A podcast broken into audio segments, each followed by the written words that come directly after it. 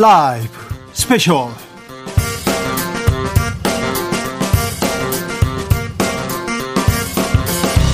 안녕하십니까, 주진우입니다. 이천이십년 시월 이십사일 토요일, 오늘 방송 시작하겠습니다. 토요일이 빨리도 오지요. 일주일 동안 주진우 라이브에서 가장 중요한, 가장 재미있었던 부분만 모으고 모아서 묻힌 뉴스와 함께 파헤치는 그런 시간입니다. 토요일의 남자 케이비에스 김기아 기자, 어서 오세요. 안녕하십니까.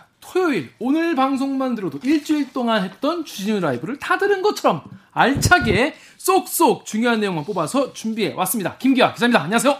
아, 지금 이 방송 영상으로도 만날 수 있습니다. 사실은 영상이 더 재밌습니다. 더 살아있는 느낌이고요. 지금 바로 유튜브에서 주진우 라이브 검색을 하셔가지고 영상으로도 보시면 되겠습니다. 영상으로 보시면 김기아 기자가 좀 잘생겼어요. 어, 뭐 감사합니다. 음, 방송 기자에서 그런지 몰라도 네. 이렇게 티비에 나오면 네. 네. 근데 저는 어디 가서 만나면요, 어? 생각했던 것보단 괜찮네요. 그런 소리를 해요. 많이 잘생겨주셨다는 얘기도 있어요. 아이고, 그런 건 아닙니다.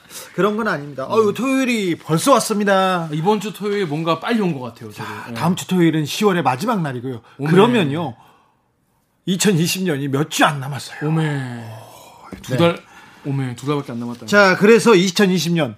남은 기간 동안 잘 놀아야 됩니다. 그렇습니다. 잘 즐겨야 됩니다. 그리고 코로나 때문에 잘 놀지 네. 못해가지고 사람들이 자 의미 있는 시간으로 만들어야 됩니다. 맞습니다. 그러기 위해서는 다른 거 많이 신경 쓰지 말고 정치 뉴스, 어? 사회 뉴스 하, 많이 보시지 말고 주진우 라이브만 보시면 됩니다. 너무 힘들다, 정 힘들다 그러면 주진우 라이브 스페셜 토요일분만 보라고 우리가 이렇게 김기아 기자하고 이렇게 시간을 만들고 있습니다. 저희가 그러니까 꼭 봐야 하는 뉴스만 딱 골라서 드리기 때문에 뭐 네. 시간이 바쁘시고 너무 정신 없으면은 저희 프로그램만 쭉 따라만 오셔도 어디 가서 뭐 다 돌아가는 건 다 아실 수 있다고 보면 무방합니다. 일단 보세요. 그러면 저희가 선물도 툭 던져드립니다. 그렇습니다. 뭐냐면 일주일 동안 방송됐던 주진우 라이브에서 어떤 부분이 재밌었다, 어떤 부분은 별로였다, 어떤 부분은 인상 깊었다, 이런 청취 후기를 네. 어, 남겨주시면 저희가 후기를 보내주신 분들 중에서 총 세 분을 추첨을 해서 이만 원 상당의 치킨 선, 치킨 교환권을 저희가 보내드리도록 하겠습니다. 가을엔 치킨을 쏘겠습니다. 주진우 치킨 라이브에서 쏘겠습니다. 자, 그렇습니다. 어떻게 하면 치킨 받을 수 있어요? 너무 쉽습니다. 그냥 친구들한테 카톡 보내지 보내시면 됩니다. 어디로 보내냐? 카카오톡에 보면 플러스 친구란 게 있어요. 네. 그 플러스 이게 십자가 막 그게 있어요. 네. 거기다가 눌러가지고 주진우 라이브 검색을 하시면은 주진우 라이브 로고가 나옵니다. 거기다가 친구한테 보내듯이 써주시면 되겠습니다. 옛날에 우리 뒤에 막 포스터도 붙여 있고 그랬는데 그거 자꾸 떨어져가지고 떨어진다고 그 다음에 안 붙이면 어떡해. 그러니까 떨어지지 않게 할 생각은 안 하고 말이죠. 삭막하네요. 그렇습니다. 네, 자 김기아 기자 묻힌 뉴스 브리핑부터 시작해 보겠습니다. 네, 쏟아지는 뉴스 뭐 국정감사 한번 하면은 뉴스가 너무 많이 쏟아지기 때문에 네. 뭐, 뭐 중요한 뉴스가 뭔지 우리가 지나치는 게 너무 많아요. 사실 국정감사 뜨겁고 자극적인 뉴스는 많이 쏟아지는데 그런데 뭐가 진짜 뉴스인지 뭐가 중요한지 잘 몰라요. 그렇습니다. 특별히 정책에 대한 논쟁 이번에도 부족했어요. 노력 음. 아주 모자랐습니다. 음. 근데 자 우리가 꼭 짚고 넘어가야 될 소식을 파헤쳐 볼까요? 실제로 여러분께 주, 어, 도움이 되는 그런 어, 뉴스들만 콕콕 집어서 파왔습니다. 김기아 기자의 묻힌 뉴스 브리브리 브리핑. 아. 빠밤 하나 나왔습니다. 브리브리 브리핑은 좀 그렇지만 김기화 기자의 묻힌 뉴스 브리핑 첫 번째 뉴스부터 만나볼까요? 요즘 보면은 거리에 진짜 킥보드, 전동 킥보드 어휴. 엄청 많아요. 싱싱 싱싱 쌩쌩. 속도도 엄청 빠르고 네. 이 헬멧 또 안 쓰시고. 나는 또 특별히 위험한 게 여자친구를 앞에다 태우고 둘이서 이렇게 타는, 타고 다니는 거 너무 위험해 보여요. 너무 싫어요.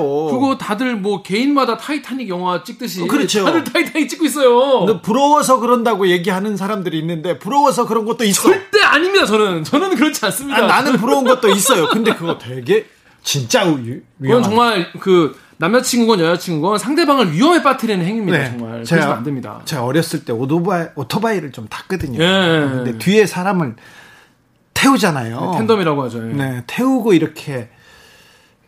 사고를 당할 때가 있었어요. 예. 아찔했는데 헬멧 둘 다 썼나요? 아, 둘 다 안 썼죠. 둘 다 안 썼어? 음, 근데 바람을 가르면서 타다가 예. 탔는데 위험이 오잖아. 예. 어쩔 수 없이 내가 위험해서 본능적으로 벗어나려고 이렇게 틀어요. 그렇죠. 근데 나는 트는데 음. 뒤에 있는 분은 음. 나만큼 못 들어요. 그렇죠. 그래서 뒷사람이 크게 다치는 경우를 지금껏 수없이 봤고 경험했어요. 그래서 그, 아 누군가 퀵보드를 태우고 아이고 이거 위험합니다. 그렇습니다. 같이 네. 타고 있으면은 운전자 같은 경우에는 내가 어떻게 운전할지 알기 때문에 이렇게 긴장하고 준비하고 해서 덜 다칠 수가 있는데 같이 탄 분이 더 위험합니다.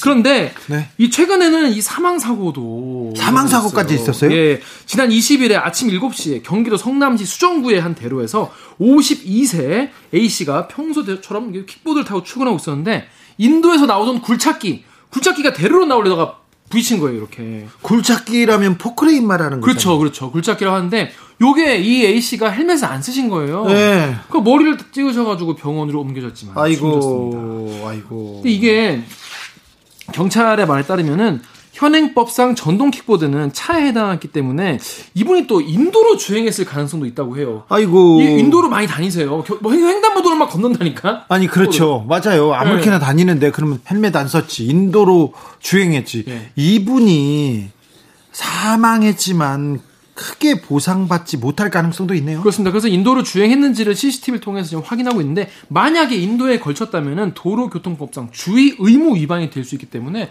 더 크게 본인이 피해를 받으실 수 있습니다. 그리고 이... 또 더 문제는 뭐냐면 예. 보험이 없어요. 보험이. 보험 없잖아요. 없어가지고 가입을 안, 안 하셨다고 합니다. 그래가지고 피해 보상이 이럴 때는 굴착기 기사분이 가입한 보험사에서 지급을 한다고 합니다. 아니 보상도 받지 못하고 어, 사고가 났을 경우 킥보드를 타고 가던 분께서 어, 보상을 해야 되는 배상을 해야 되는 그런 책임을 갖게 될 수도 있습니다. 그 전동 킥보드 사고 보상받는 길이 있나요? 네, 이게 이제 요즘에는 이게 뭐 새로운 기기도 빨리빨리 나오고 하니까 법이 못 따라가는 경우가 되게 많아요. 그래서 아직까지는 어떻게 되어 있냐면은 내가 킥보드에 치여 다쳤다. 근데 가해자가 보상을 안 해주거나 뭐 할 수 없는 상황이라면은 어, 피해자의 가족이 가입한 자동차 보험에서 보험금을 받을 수가 있습니다. 왜냐하면 보험에 가입하지 않은 차에 의해서 우리가 죽거나 다칠 수가 있잖아요. 사실은. 그래서 보험사가 먼저 일단 보상을 해주는 무보험 자동차 상해 담보라는 게 원래 있다고 합니다. 그래서 있긴 한데 우리는 몰라 모르지만 다 들어있어요. 그게 지금. 예? 그래서 어, 기본적으로 자동차 보험에 포함되어 있고요. 일 년에 평균 오천만 원 정도이기 때문에 예? 어, 다 가입이 다 되어 있습니다. 그래서 이런 상태에서는 가해자의 정보 교통사고 사실 확인서를 보험사에 제출하시면 되고요. 이후에 보험사가 이 지급된 보험금을 나중에 가해자한테 청구를 하니까 우리 같은 경우에는 오히려 좀 편할 수 있는 것이죠. 그래서 뺑소니만 아니면은 보험금을 받을 수 있습니다. 네, 받을 수 있군요. 다행히 보상받을 수 있는 길이 있답니다. 네. 그런데 전동 킥보드 사고 계속 늘고 있어서 걱정입니다. 너무 많이 빨리 늘고 있는 게 이게 최근 삼 년 사이에 네 배 가까이 증가를 했습니다. 삼 년 사이에 네 배 증가했죠? 네. 아마 아, 몇 달 후에는 여기에서 또 네 배가 증가할 거리요? 그럴지도 몰라요. 저 키, 요즘에. 네, 킥보드를 너무 많이 타거든요. 너무 많이 타고, 또 요즘에 그 대리기 운전하시는 기사분들 있잖아요. 네. 그분들도 그 밤에 이걸 타고 다니시는데, 이게 모든 사고가 문제가 뭐냐면, 빨리 가야 되는 경우에 많이 나지 않습니까? 예. 그래서, 시간이 돈인 그런 뭐 대리기사 준비하시는 그런 분들이 굉장히 위험하다고 해요. 꼭 헬멧을 써주셔야 되는데, 특히 더 문제는 뭐냐면은, 올해 십이월부터 도로교통법 개정안이 시행됩니다. 예. 원동기 장치 자전거 중에서도 자체 중량이 삼십 킬로그램 미만, 시속 이십오 킬로미터 이하의 전동기는 이 개인형 이동장치로 뽑아놨는데 요거가 자전거 도로 통행이 가능하고요. 십삼 세 이상은 면허 없이 이용 가능합니다. 네. 요게 요, 마, 많은 분들이 지금 인터넷 커뮤니티에서 아니 그러면 이제는 뭐 중학생 고등학생들이 그냥 마음껏 이거를 이십오 킬로미터로 다닐 수 있다는 것이냐 해서 그렇죠. 걱정을 많이 하고 계세요. 예.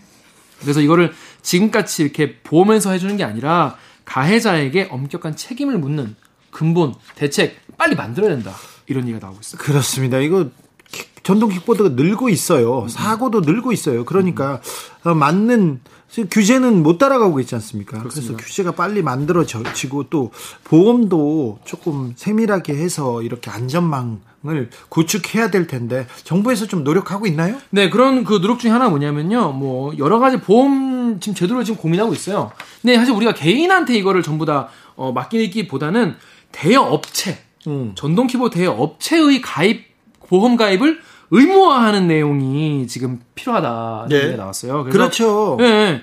개인이동수단법이라는 게 지금 국회에 발의가 돼 있는데, 어, 국토교통부에 따르면 이게 통과가 되면은 개인형 이동수단, 그러니까 킥, 킥보드 같은 거의 전동 킥보드의 피해 정도, 사고율 이런 걸 분석을 해가지고 보장 내용과 범위를 어, 정한다고 합니다. 그런데 이게 시행까지는 좀 시간이 걸릴 것 같다고 합니다. 좀 지켜봐야 될 것 같습니다. 음, 아무튼 국회에서 이런 목소리가 나오길 바랬는데, 김기아 기자한테 만들었네. 그렇습니다. 국회의원들한테 듣길 바랬는데, 김기아 음. 기자한테 들었네요.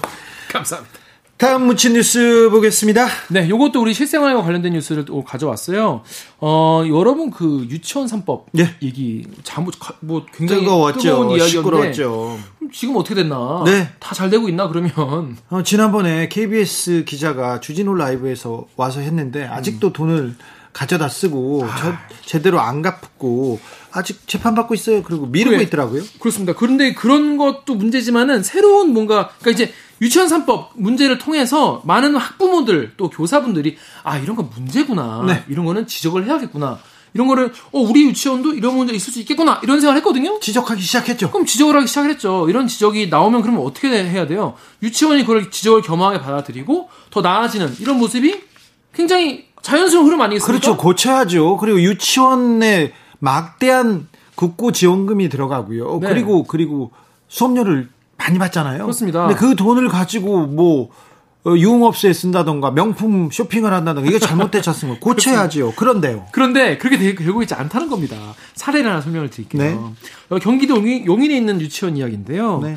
올해 삼월에서 오월 동안 코로나십구 때문에 경영난을 겪었다고 합니다. 뭐, 뭐 그건 뭐 이해할 수 있죠. 당연하죠. 네. 근데 교사들한테 이 무급 휴가를 강요하고 급여를 이십만 원대를 줬다고 해요. 아, 이거 이건 좀 너무한데요. 네. 그런데 게다가 이 교사들이 부실급식, 급식에 이제 쓰여지는 식재료 같은 게 굉장히 부실하다. 아, 유치원에서 돈을 벌려고 하니까 제일 많이 먹어야 되는 그런 네. 아이들인데, 네, 이거 황당하네요. 먹는 거 가지고는 좀 그러지 말아야 돼요. 네, 그런 그래서 이제 학부모들이 이걸 보니까 팩트인 거예요. 이게 사실인 거예요. 네. 그래서 이제 부실급속 급식 의혹을 해명해라 라면서 교사 교사님들도 처우를 좀 개선해 달라 이런 굉장히 상식적인 요청을 했습니다. 예. 유치원 측에.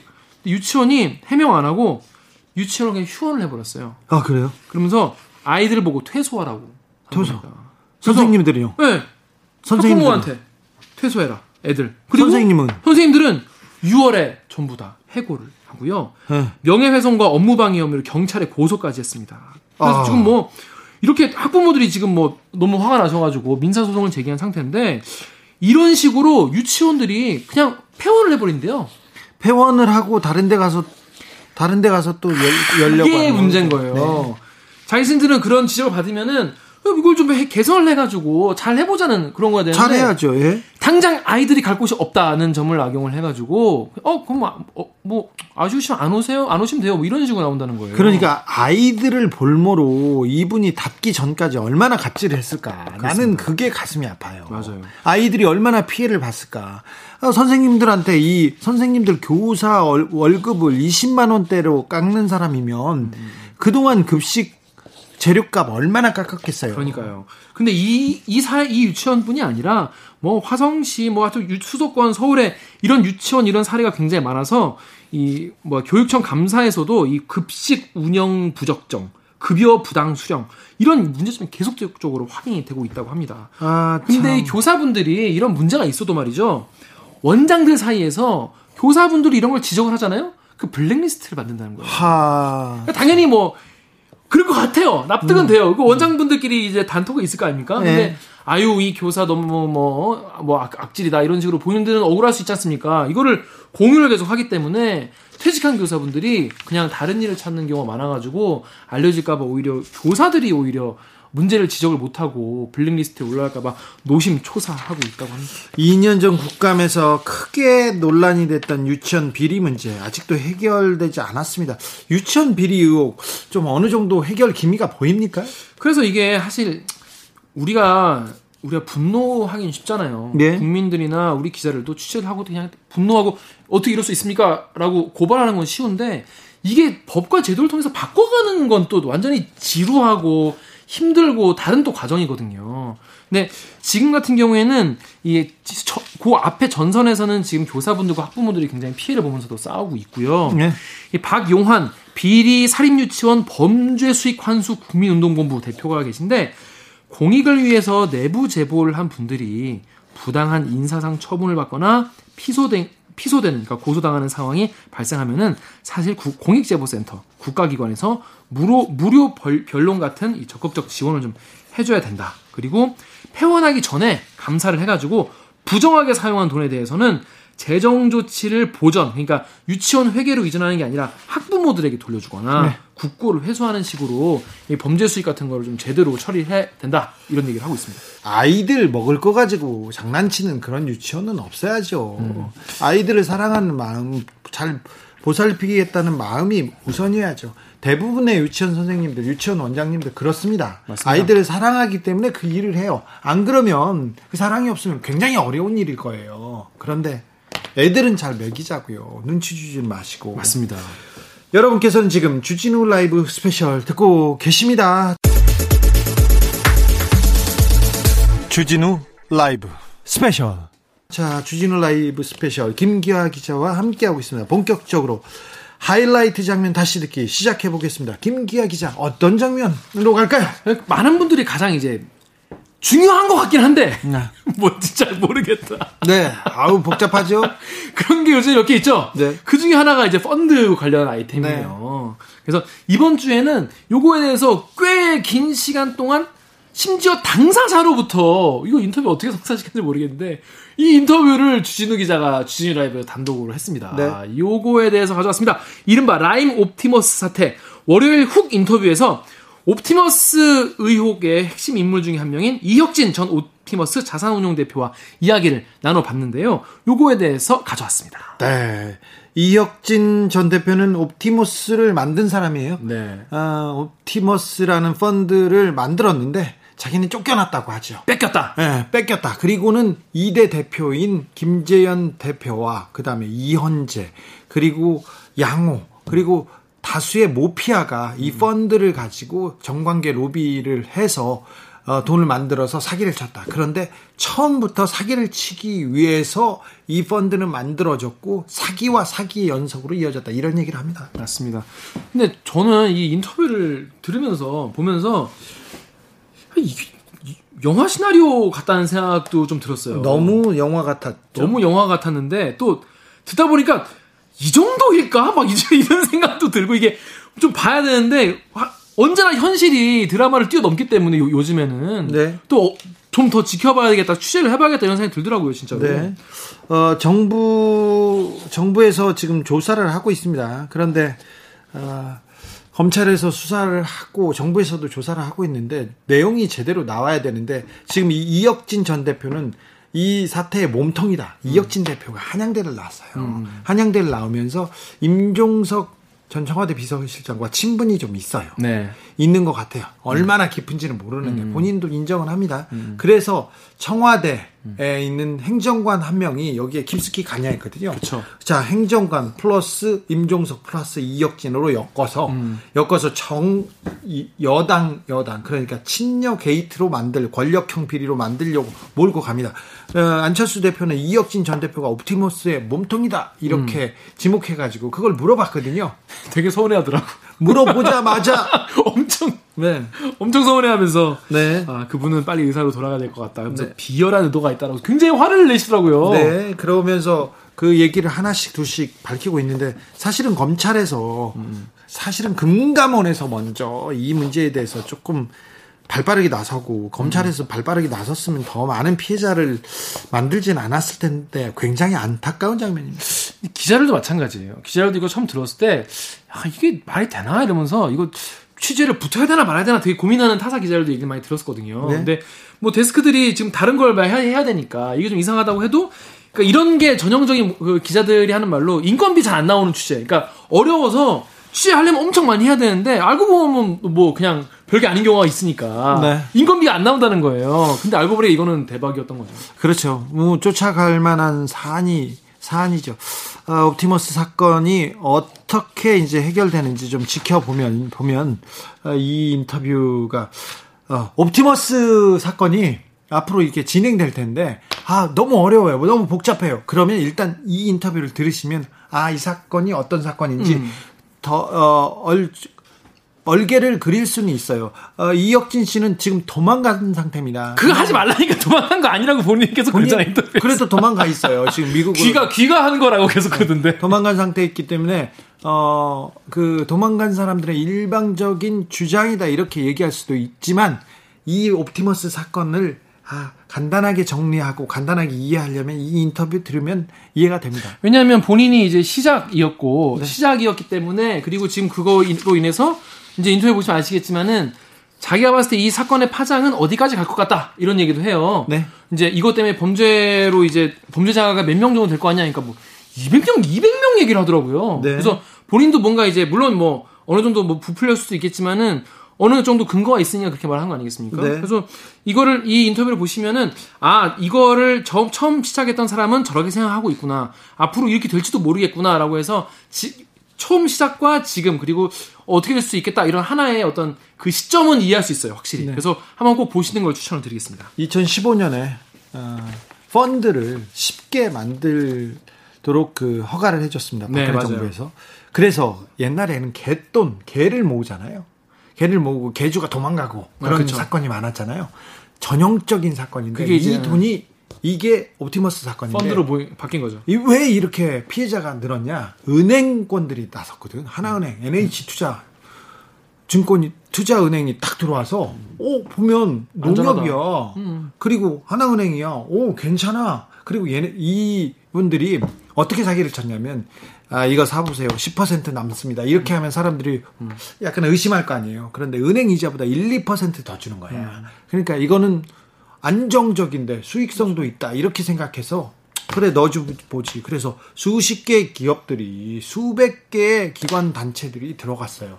그래서 엄청난 사기 사건이 됐는데 이 사건이 계속 굴러갈 겁니다. 그래서 네. 이번 인터뷰 들으셔야 돼요. 그렇습니다. 그 궁금하신 분들 많을 텐데 자세한 이야기 궁금하신 분들 위해서 월요일에 방송됐던 훅 인터뷰의 하이라이트 부분을 지금부터 함께 듣고 오시겠습니다. 큐. 대표님이 옵티머스를 창립하셨죠? 예, 제가 이천구 년도에 에스크베리타스라는 자산운용 이름으로 어, 창업을 했습니다. 자, 창업해서 옵티머스를 운영하다가 정치권에도 갔다 오셨는데 그러다가 어, 언제 회사를 뺏기셨어요? 어, 첫 번째 뺏겼던 적은 이천십삼 년도에 출마 이후에 이천십이 년도에 출마했었는데요. 네. 이천십삼 년도에 한번 일 차 경영권에 대한 공격이 있었고 네. 두 번째 공격이 이천십칠 년 어,도에 이제 그 공격이 있었습니다. 일, 이 차 공격 때 그때 지금 그 어, 뺏겼다고 해야 되나 김재현 현 대표한테 대표한테 네. 밀려나신 거죠?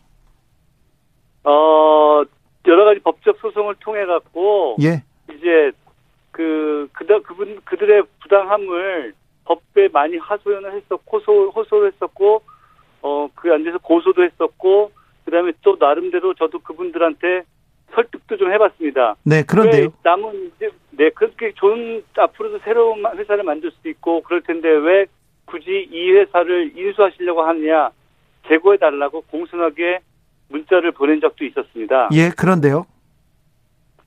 어, 대답은 왔었어요. 음. 알아보겠다고 하더니, 둘이 더, 더욱더 열심히 회사를, 어, 어, 인수하신 다음에 많은 불법행위와 비리를 저질렀습니다. 예.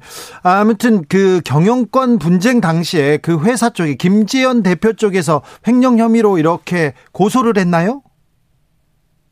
어, 횡령 혐의로 고소를 했고요. 예. 보통 이제 통상적인 엠 앤 에이 수법의 이, 일환으로 이제 예. 어, 불법 에, 에, 무자본 엠 앤에이한 흔한 수법인데 어, 전임 경영진의 어떤 비리를 포착한다고 하면서 그거를 고소하고 쫓아내고 이제 완전히 네네. 제기를 못하게 만들어버리는 흔한 수법이죠. 지금 송사 과정에 있고 그리고 검찰 수사를 받다가 지금 어, 지금 그 스톱된 거죠. 지금 외국에 가셔서.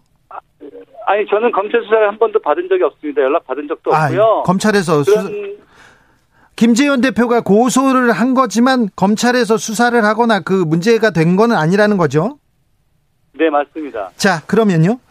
어, 자, 이 지금 그 옵티머스 펀드 펀드 사기 사건은 언제부터 일어난 거고요? 이 사건의 본질은 뭡니까?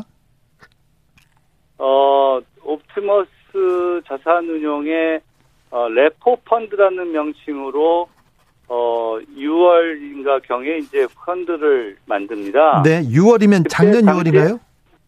아니요, 이천십칠 년 유월입니다. 이천십칠 년요, 예. 예, 그게 이제 그 사기 행각의 처음이었고요. 네. 그때 당시에 국가기관인 전 한국방송통신전파진흥원이라는 기관이 있었어요. 네. 저는 그때 당시 처음으로 알았던 기관이었는데 전라북, 전라남도 나주에 있답니다. 그런데 거기서 몇백억의 자금이 펀드에 들어왔어요. 어, 이거 이 돈이 어떻게 들어왔죠? 누가 이렇게 힘을 썼죠? 그 정영재라는 사람이 그 옛날에 씨엔 우방의 사장을 지냈고 동부증권에서 임원을 지냈는데 그분이 갖고 왔습니다. 네. 그래서 그분이 갖고 와갖고 바로 어, 엠지비 파트너스라는 일반 소위 말하는 부티크라고 하는데요. 네. 거기를 우회해서 성지건설을 인수하게 됩니다. 예. 그 성지건설이 상, 당시에 상당히 어려웠었고 결국 최근에는 상장이 폐지되어갖고 여러 가지 피해 주주들의 문제도 발생했었고 당시에 여러 가지 어려 어, 시끄러운 일이 있었던 곳에 당시에 처음 만든 그 펀드 레포 펀드로 자. 투자를 감행했었죠. 그래서 이천십칠 년부터 작년까지 삼천 명이 넘는 가입자 그리고 법인도 회사가 지금 오십구 곳으로 이렇게 그 늘었어요. 그래서 일조 오천억 원 이상이 모였는데 자, 이 그래서 이 사건은 어, 이 문제가 뭐예요? 이건 사기 사건이잖아요. 아예 사기를 치려고 모은 거지 않습니까? 예, 보다 은행, 은행 금리가 워낙 낮으니까 예? 조금 더 높은 안정적이면서 조금만 더 높은 수익률을 찾는 대다수 국민들의 어, 심리를 악용해서 이거는 거의 국공채 수준의 안전하다고 한마디로 사기를 치고 예? 나라가 망하지 않는 한 절대 망하지 않는다. 그러면서 이제 엘에이치공사라는 것을 동원을 해서 거기에 매출 채권을 이제 유동화한다고 하면서 이제 사기를 친 거죠. 자, 사기를 쳤는데요. 사기를 쳤는데 옵티머스 사태의 몸통은 이혁진 전 대표라고 안철수 국민의당 대표가 주장하고 있습니다. 왜 이혁진이 나오는 거죠? 그분은 의사로 돌아가셔야 될 것 같아요. 좀 그 뭐 난독증이 있는지 제대로 신문 기사만 읽어보셨으면은 네? 그런 거에 대한 충분한 답변이 있음에도 불구하고. 어, 저를 몰아가려는 거는, 어, 참, 비열한 의도가 있는 질문이라고 생각을 합니다. 자, 안철수 씨가. 국민의힘 조수진 의원은, 어, 저기, 이혁진 대표가, 어, 저기, 문재인 대통령 베트남 행사에 참석할 때, 그때 대통령 전용기를 탄 의혹이 있다면서 오늘 국감에서 얘기했는데요. 그때 전용기를 탔습니까? 대통령 전용기를? 제가 만약에 대통령 전용기를 탔으면, 그 상대편인 김재현 대표는 무슨 비행기를 타고 다녔을까요? 저를 전용기 타고 다녔다는 사람을 회사를 강탈해 뺏어갖고 제가 법에다 호소를 했었으면은 저는 어 그분이 어떤 비행기를 타고 다녔는지 무슨 뭐 어느 나라의 대통령의 비행기를 타고 다녔었는지 우리나라 대한민국의 대통령을 능가하시는 대단한 분의 대통령 전용기를 탈 수 정도로 능력이 있으신 분이지 않을까 저는. 저... 그러면 어, 자 이혁진 네. 전 대표님 그러니까 전용기 네. 안 탔으면 어떤 비행기 타고 갔어요 베트남에? 예, 베트남에 이제 그 나하트랑이라는 그 휴양 도시가 있더라고요. 예. 당시에 이제 그 나하트랑까지 가갖고 거기서 하노이까지 갈아타는 국내선을 이용해갖고 나 그러니까 비행기를 나, 탔습니다. 그 휴양지로는 어떤 비행기를 타고 왔어요? 아, 베, 베트남 들어갈 때. 비아 네. 비아제시라는 이제 비행기를 탔습니다. 아 그래요? 베트남. 네. 예. 알겠습니다. 그래서 전용기는 안 탔다는 거죠? 하고 자, 싶습니다. 네. 자, 그런데 저기 전 대표께서 저기 문재인 대통령 후보 특보를 지내셨고 이천십이 년에 총선에 나오셨어요. 민주통합당 후보로. 그래서 계속해서 계속해서 아, 여권에서 뒤를 봐줬다 얘기 나옵니다. 그리고 어, 임종석 전 실장하고 친분이 있죠? 어, 같은 대학교 동문이고요. 예, 예 뭐, 친구예요? 좀 압니다, 네. 친구는 아니고요. 저보다 네. 뭐, 나이도 한 살 많고, 그래서 한국 사회에서는 이제 보통 형, 동생, 뭐, 형이라고 하는 정도로 표현을 합니다. 자, 이혁진, 임종석이 그, 이, 옵티머스 펀드에 무슨 그 커넥션이 있습니까? 전혀 없고요. 예. 이런 사기극을 기획을 처음에 했을 때서부터 이천십칠 년도서부터 이천이십 년도쯤에 이런 사건을 터뜨리려고 철저하게 기획된 사기 희대의 금융 사기극일 뿐이고요. 네. 만약에 그런 쟁쟁한 분들이 저의 뒤를 봐줬던 분들이라면 왜 제가 어 그런 회사를 그 회사를 강탈당하고 저는 김치장사 하고 있겠습니까? 아, 예. 회사를 뺏겨, 왜 그 사람들이 봐줬으면 내가 왜 회사를 뺏겼겠냐 얘기하는 건데요. 근데 저기 네. 김재현 대표가 이런 펀드 하자 치유문건이라는 거 만들었어요. 여기에 대표님 이름이 등장합니다. 이혁진이 민주당 유력 인사 및 정부 관계자에게 자기가 경영권 뺏긴 게 억울하다면서 탄원을 넣었고 도움을 준 정부 및 여당 관계자들이 있다. 이렇게 이 문건 보도 보도 보셨죠? 어떻게 생각하십니까?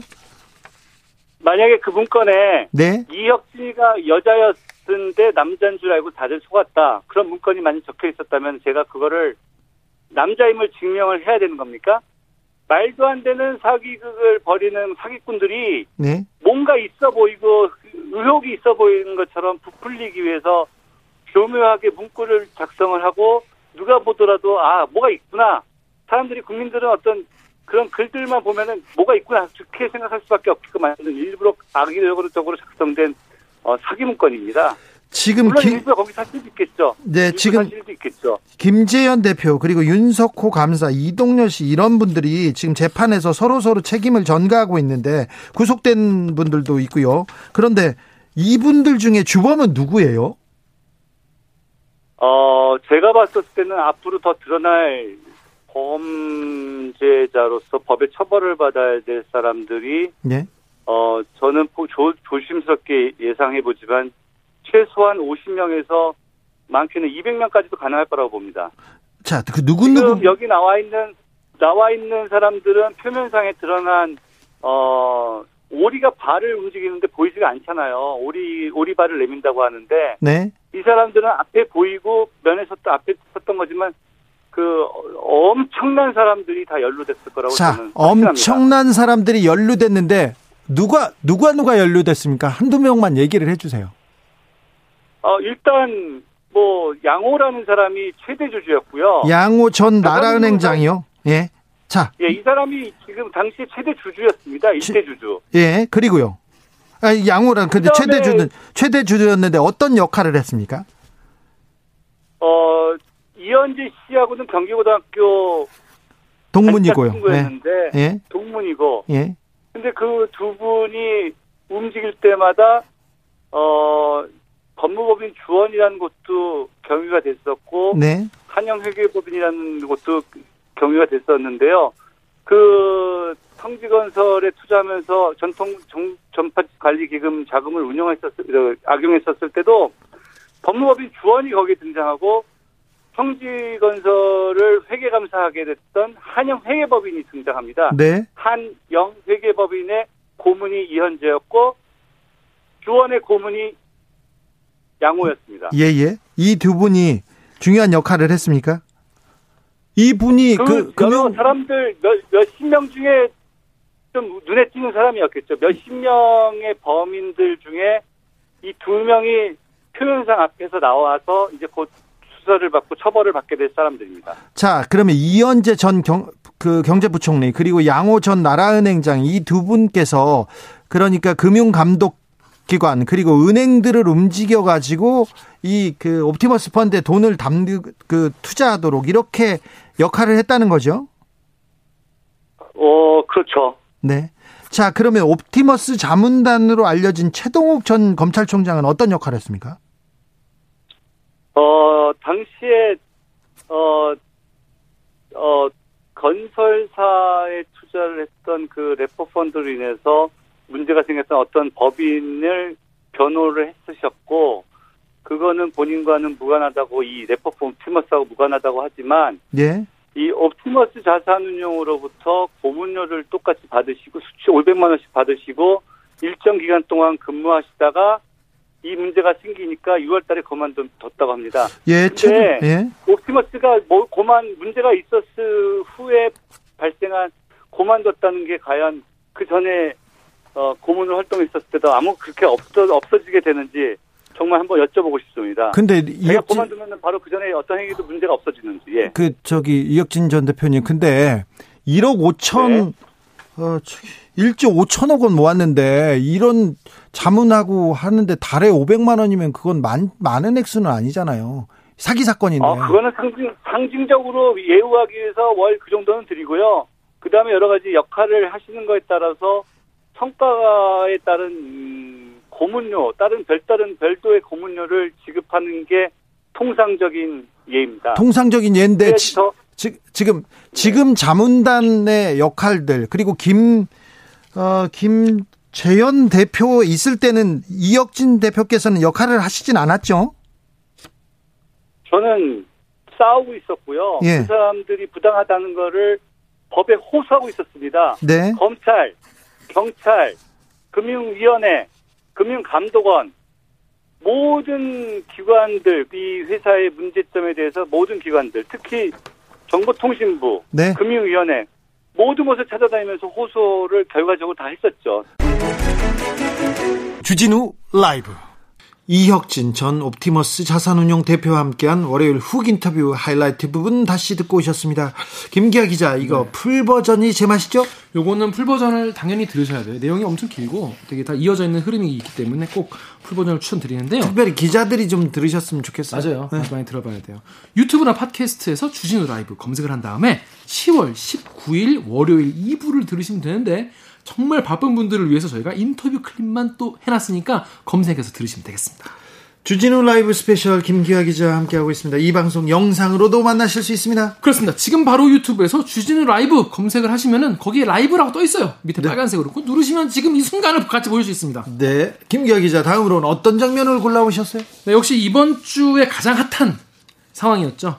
어, 추미애 법무부 장관이 수사 지휘권을 발동을 했습니다. 그렇습니다. 수사 지휘권을 발동했지요. 네, 어떤 내용이냐면 윤석열 어, 검찰총장에게 라임 의혹 사건, 그리고 어, 윤 총장 본인, 본인과 본인의 가족에 대한 의, 어, 사, 의혹 사건, 요거에 대한 수사 지휘권을 중단해라, 배제해라, 이런 내용이었습니다. 네. 그래서 이거 가지고 그렇지, 본인이 뭐 본인과 본인 가족이 연루된 거면 어, 검찰총장이 뭐 손을 떼야지. 그리고 네. 검사들이 이렇게 뭐 접대를 받았다고 하는데 그건 뭐 검찰이 하면 안 되겠지, 이렇게 맞다라고 생각하시는 분도 있어요. 네. 근데 그게 아니라 아니다, 이거는 어, 추미애 법무부 장관이 어, 검찰권의 정치적 독립을 침해한 어떤 지휘권의 남용이다, 뭐 이런 주장도 있어요. 아, 이 내용이 국감에서도 가장 뜨거운 이슈로 크게 논란이 됐는데 아, 이 내용 저희가 초지일검에서 다뤘죠? 그렇습니다. 검찰개혁을 위한 화요일 코너 초지일검에서 다뤄봤습니다. 이, 이 방송을 보면은요, 아, 맞다는 측과 아니다는 측, 이렇게 좀 정확하게 좀 머리에 그림을 그릴 수 있어요. 지금 신문을 보면요, 어우, 복잡해집니다. 어려워집니다. 그런데, 그, 네. 그런데 이 두, 두 분의 논리를 보면요, 명확합니다. 전 솔직히, 어, 이 두 쪽의 이야기를 동시에 듣는 프로그램이 많이 있지 않습니까? 네. 그런데 요즘에는 이런 양쪽 패널들이 예, 이야기하는 프로그램들이 굉장히 많아요. 너무 많아가지고 네. 거기 나오는 패널분들이 그렇게 얘기할 수 있는 자격이나 실력이나 이런 게 없는 경우도 많이 있거든요. 네. 그래서 그냥 되게 수준 이하의 이야기를 가지고 막 하는 경우도 많은데, 요거 같은 경우엔 말이죠, 제가 그냥 객관적으로 들어도 김경진 전 의원, 이제 검찰 출신, 네, 검사 출신이죠. 네, 그리고 이제 김남국 의원 같은 경우도 그렇고, 김남국 의원 같은 경우에도 말씀을 너무 잘하시고, 네. 두 분의 주장이 굉장히 정리가 잘 돼 있어가지고 굉장히 명확하게, 굉장히 명확하게 부딪히고 정반대에서 정면 충돌합니다. 정면 충돌하는데 더 재밌는 건 뭐냐면요, 어, 어, 그래, 그거는 뭐 좀 더 지켜, 가, 나도 그건 지켜봐야 한다고 생각합니다. 일리가 있게요. 어, 둘이, 둘이 얘기를 하는데 일리가 있는 부분은 또 같이 또 하고, 하고 가요. 네. 과하게 싸우지도 않고. 저는 그래서 요 코너 앞으로 쭉 보시면은 되게 양쪽의 의견을 되게 이성적으로, 합리적으로 판단하는데 도움이 되겠다, 이런 생각이 들었습니다. 네. 어, 김경진과 김남국의 입으로 추미애와 윤석열의 생각을 들을 수 있어요. 근데, 어, 잘 주장합니다. 그, 생각을 잘하시더라고. 네, 네. 잘하죠. 음. 김경진 전 의원 얄밉게 검사 편을 계속 들고 있는데 음. 어, 잘 들어요. 그리고 음. 중간 중간 또 음, 논리 있는 말도 하고요. 음. 그래서 뭐 수사지휘권 발동을 했지 않습니까? 네. 그 추미애 전 어, 추미애 법무부 장관에 대해서 이거 발동에 대해서 어떻게 생각하냐라고 하니까 추미애 장관이 오기 부리는 거죠. 이렇게 깔끔하게 딱 뭐라고 하더라고요. 네. 근데 거기에 대한 이유가 뭐냐라고 하니까 또 나름대로 또 논리적인 이유를 대고. 네. 검사들은요.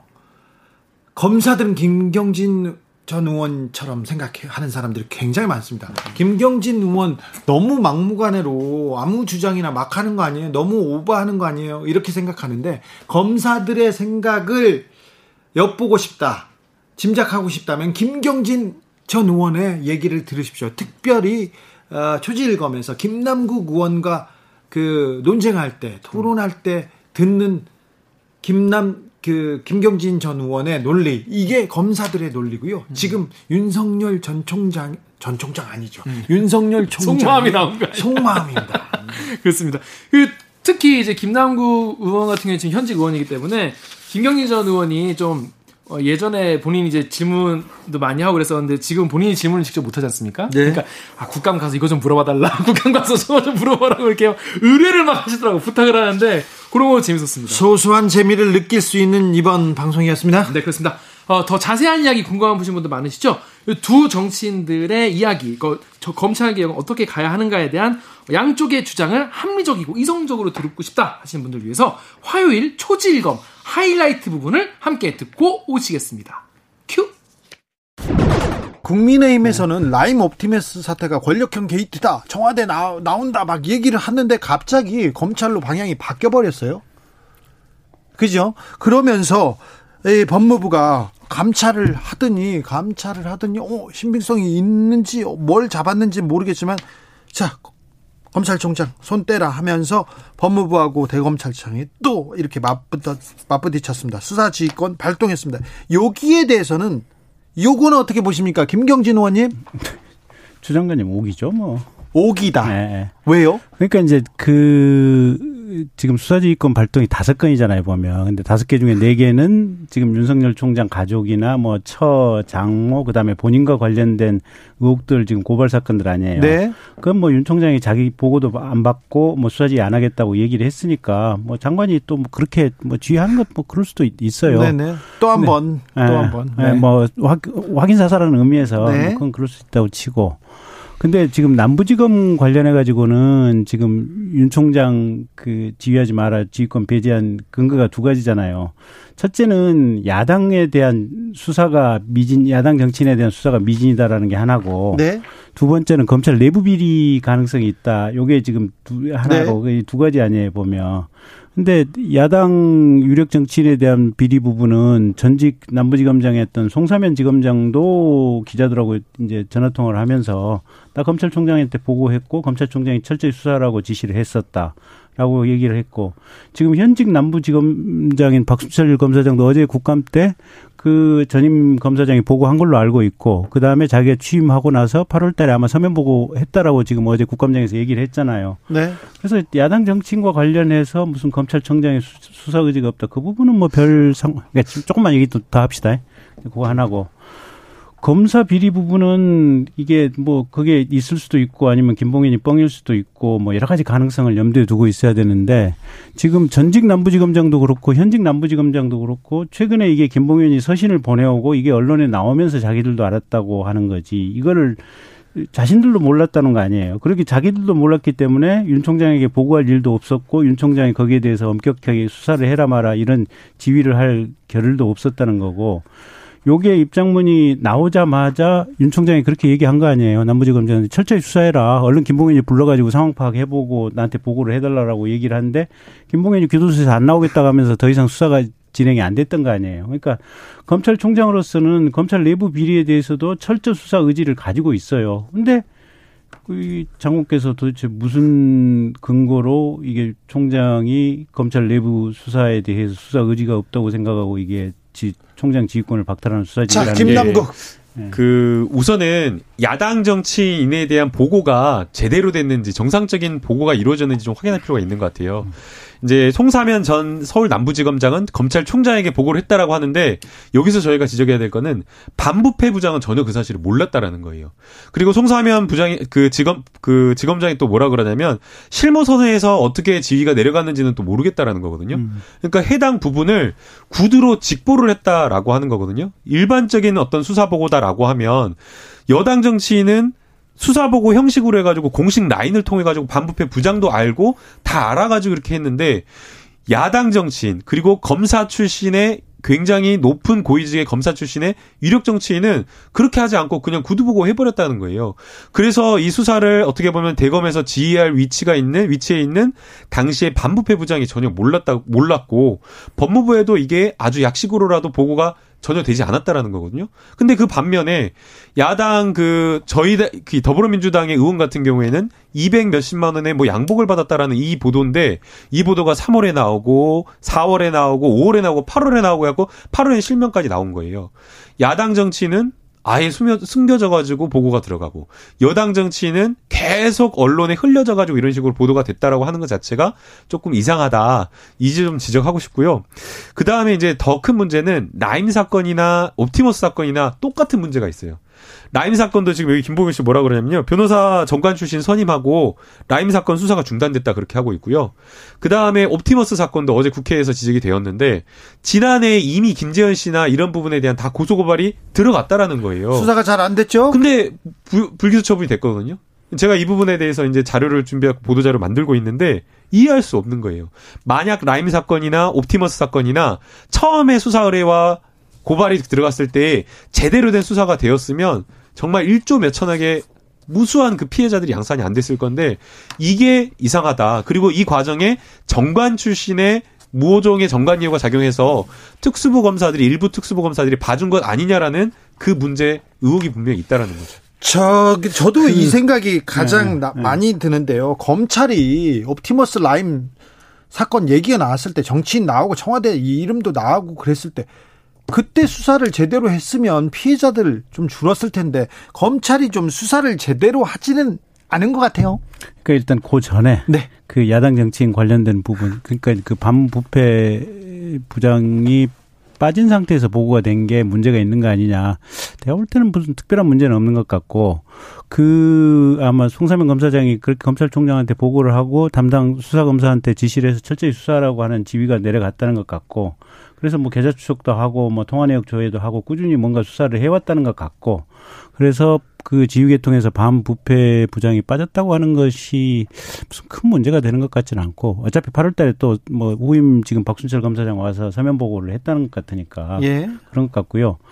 그 다음에 저기 지금 옵티머스 관련해가지고는 지금 초, 초, 초창기에 무혐의 처분이 있, 있었지 않느냐. 그 부분은 좀 확인해 봐야 될 것 같아요. 근데 그게 어제 이제 박범계 의원이 아마 지적을 했던 것 같은데 그게 윤석열 서울중앙지검장 시절인지 아니면 배성범 중앙지검장 시절인지 뭐 그것도 지금 확인해 봐야 될 필요성이 하나 있는 것 같고 그 다음에 두 번째는 이게 사건이라고 하는 게 사실은 초창기에는 사건이 조금 들어오면 이게 뭐랄까 수사에 대해서 감이 적으면 조금 덜 적극적일 때가 있어요. 좀 많이 네. 이렇게 묶어지면 이제 굉장히 강하게 나가는데 근데 그러나 저러나 그거는 결과적으로 보면 중앙지검의 뭐 당시 검사장이 누구였건 또 실무검사가 누구였건 간에 결과적으로 보면 그거는 잘못된 거 아닌가라는 생각은 들어요. 그거 한번 김남국 의원님이 잘 분석해서 한번 보도자료 한번 내보셔요. 구팔공구님이 추미애가 네. 검찰 장악을 다 했다고 확신한데 그래서 이제 수사권 발동한 거야. 이렇게 의견 주셨고요. 맙소사님은 윤 총장이 언제 야당 정치인 철저하게 수사하라고 했냐. 강기정 수석 오천만 원 얘기 나오니까 철저히 수사하라고 했지 않느냐 이런 질문 문자도 주셨습니다. 황은주님은 정말 철저하게 수사하되 관련된 놈들 다 벌받아야 합니다. 이런 얘기도 합니다. 자, 그러면 이 수사권 발동에 대한 음, 지휘권 발동에 대한 법무부와 대검찰청의 근데 그 법 저희 국감하시니까 이제 현직 의원이시니까 한번 저거 좀 물어봐 주셔요. 이제 법무부나 대검 검사 때 법무부에서 지금 수사 의뢰 남부지검에다 그 향 받았다고 하는 검사 세 명 수사 의뢰를 했다는 거 아니에요 보면. 예. 근데 그 세 명 중에 한 명이 지금 라임 수사팀에 끼어 있다는 거 아니에요 보면. 어디에서는 세 명 다라고도 하고요. 예. 그 그리고 오늘 한 명이 지금 남부지검 그 요 라임 수사팀에서 형사 사부로 이동을 갔고 그분은 이제 강기정 의원 관련된 수사를 하고 있었고 요 향과는 상관없이 아마 내부의 업무 조정 때문에 지금 갔다라고 지금 얘기가 나오는 것 같아요. 그러면 여전히 최소한 한 명은 지금 이 라임 수사팀 안에 찡겨 들어가 있다는 얘기예요, 보면. 그렇잖아요. 김봉현 씨 입장문 취지대로 한다면. 끼어 들어가 있습니다. 예, 여전히 그, 이게 간첩처럼 들어가 예, 있는 거 아니에요, 예, 보면. 아니, 근데 법무부에서 일단 이게 어느 정도 파악을 했기 때문에 수사 의뢰를 했을 거 아니에요. 그러게요. 수사 의뢰를 했으면 당장에 이 지금 세 명들은 검사 일을 못하게 수사해서 직무배제를 해야 될 거 아니야. 예. 예. 근데 왜 법무부 장관이 이게 검찰에 법무부에서 검찰에 수사 의뢰만 했지 왜 직무배제나 딴 데로 안 빼놓고 있는지 난 그 부분을 모르겠어요. 그래서 이제 어제 저도 이제 남부지검장님 출석했을 때 그 부분을 네. 확실하게 이야기를 했는데요. 네. 거기에 만약 수사팀에 합류되어 있다라고 하면 그것만으로도 불공정하게 돼버리고 수사 말, 말도 안 되는 그다음에 수사 네. 내용이나 이런 것들이 또 흘려 어디론가 흘려질 수가 있는 거잖아요. 네. 그래서 정말 이거는. 반드시 특정이 되었다라고 한다면 직무배제되는 게 맞다라고 지금 얘기를 하고 있고요. 근데 보도에 나오는 걸 보면 예. 어쨌든 최소한 세 명 중에 두 명은 특정을 해가지고 수사 의뢰를 했다. 이게 이제 뭐 기사가 오버일 수도 있겠지만 그 기사가 맞다면 그 정도 상황인 것 같아요. 근데 그럼 법무부에서 왜 그 검사도 수사 배제를 안 하지? 나는 왜 앞뒤가 안 맞을까? 나 구체, 지금 구체적으로 이제 감찰 내용이 나오고 있지는 않는 것 같아요. 그렇죠. 예, 저도 이제 아직 보고를 못 받았습니다. 계속 물어보고 있는데 아직 저희도 보고를 받지 못했고요. 그러나 이제 분명한 것은 이 향응받은 사람들이 수사 주체 수사팀에 들어가 있는 건 맞지 않기 때문에 이미 지금 배제를 했고 그리고 또 전체가 한 가지가 특정됐는지는 좀 봐야 될 것 같습니다. 그리고 또 한 가지가 김 의원님 그 지금 이 향응을 수사하는 별도의 라임 향응 받은 검사들을 수사하는 별도의 수사팀을 오늘 다섯 명으로 꾸렸다고 네. 지금 보도가 나왔어요. 그런데 그 수사팀의 책임자를 현재 라임 사건의 수사 지휘인 그 부장검사가 그대로 해서 이 책임자를 맡도록 한다라고 얘기가 나왔어요. 그런데 그것도 퀘스천 마크야 나는. 그건 좀 앞뒤가 안 맞지 않나요? 어, 뭔가 법무부 오늘 이게. 김경진 의원님 엄청 예리합니다. 주진우 라이브 김경진 전 의원 그리고 더불어민주당 김남국 의원과 함께한 화요일 초지일검 하이라이트 부분 다시 듣고 오셨습니다. 이 방송 풀버전은 어디서? 네, 유튜브나 팟캐스트에서 주진우 라이브 검색하신 다음에 시월 이십일 화요일 이 부를 들으시면 되겠습니다. 김기아 기자 오늘 네. 주진우 라이브 스페셜 아 진행 좋았습니다. 감사합니다. 네. 아, 이, 이번 주는 정말 뭐랄까요. 한 주가 정말로 아까 말씀드린 대로 어떻게 가는지 모를 정도로 뉴스가 정말 급박하게 나오는 한 주였기 때문에 네. 고르느라도 참 힘들었습니다. 그래서 고생하셨어요. 네. 선물도 주고 가세요. 그렇습니다. 청취자분들을 위한 선물 준비했습니다. 카카오톡 플러스 친구에서 주진우 라이브 검색을 하셔가지고 친구 추가하신 다음에 일주일 동안 방송됐던 주진우 라이브에서 이런 게 재밌었다 이런 거에 대한데 나의 생각은 이렇다 이렇게 바꿔달라 이런 거 불만이다 이런 것들을 청취 후기를 남겨주시면 되겠습니다. 어, 총 세 분 모셔서 저희가 이만 원 상당의 치킨 교환권을 드립니다.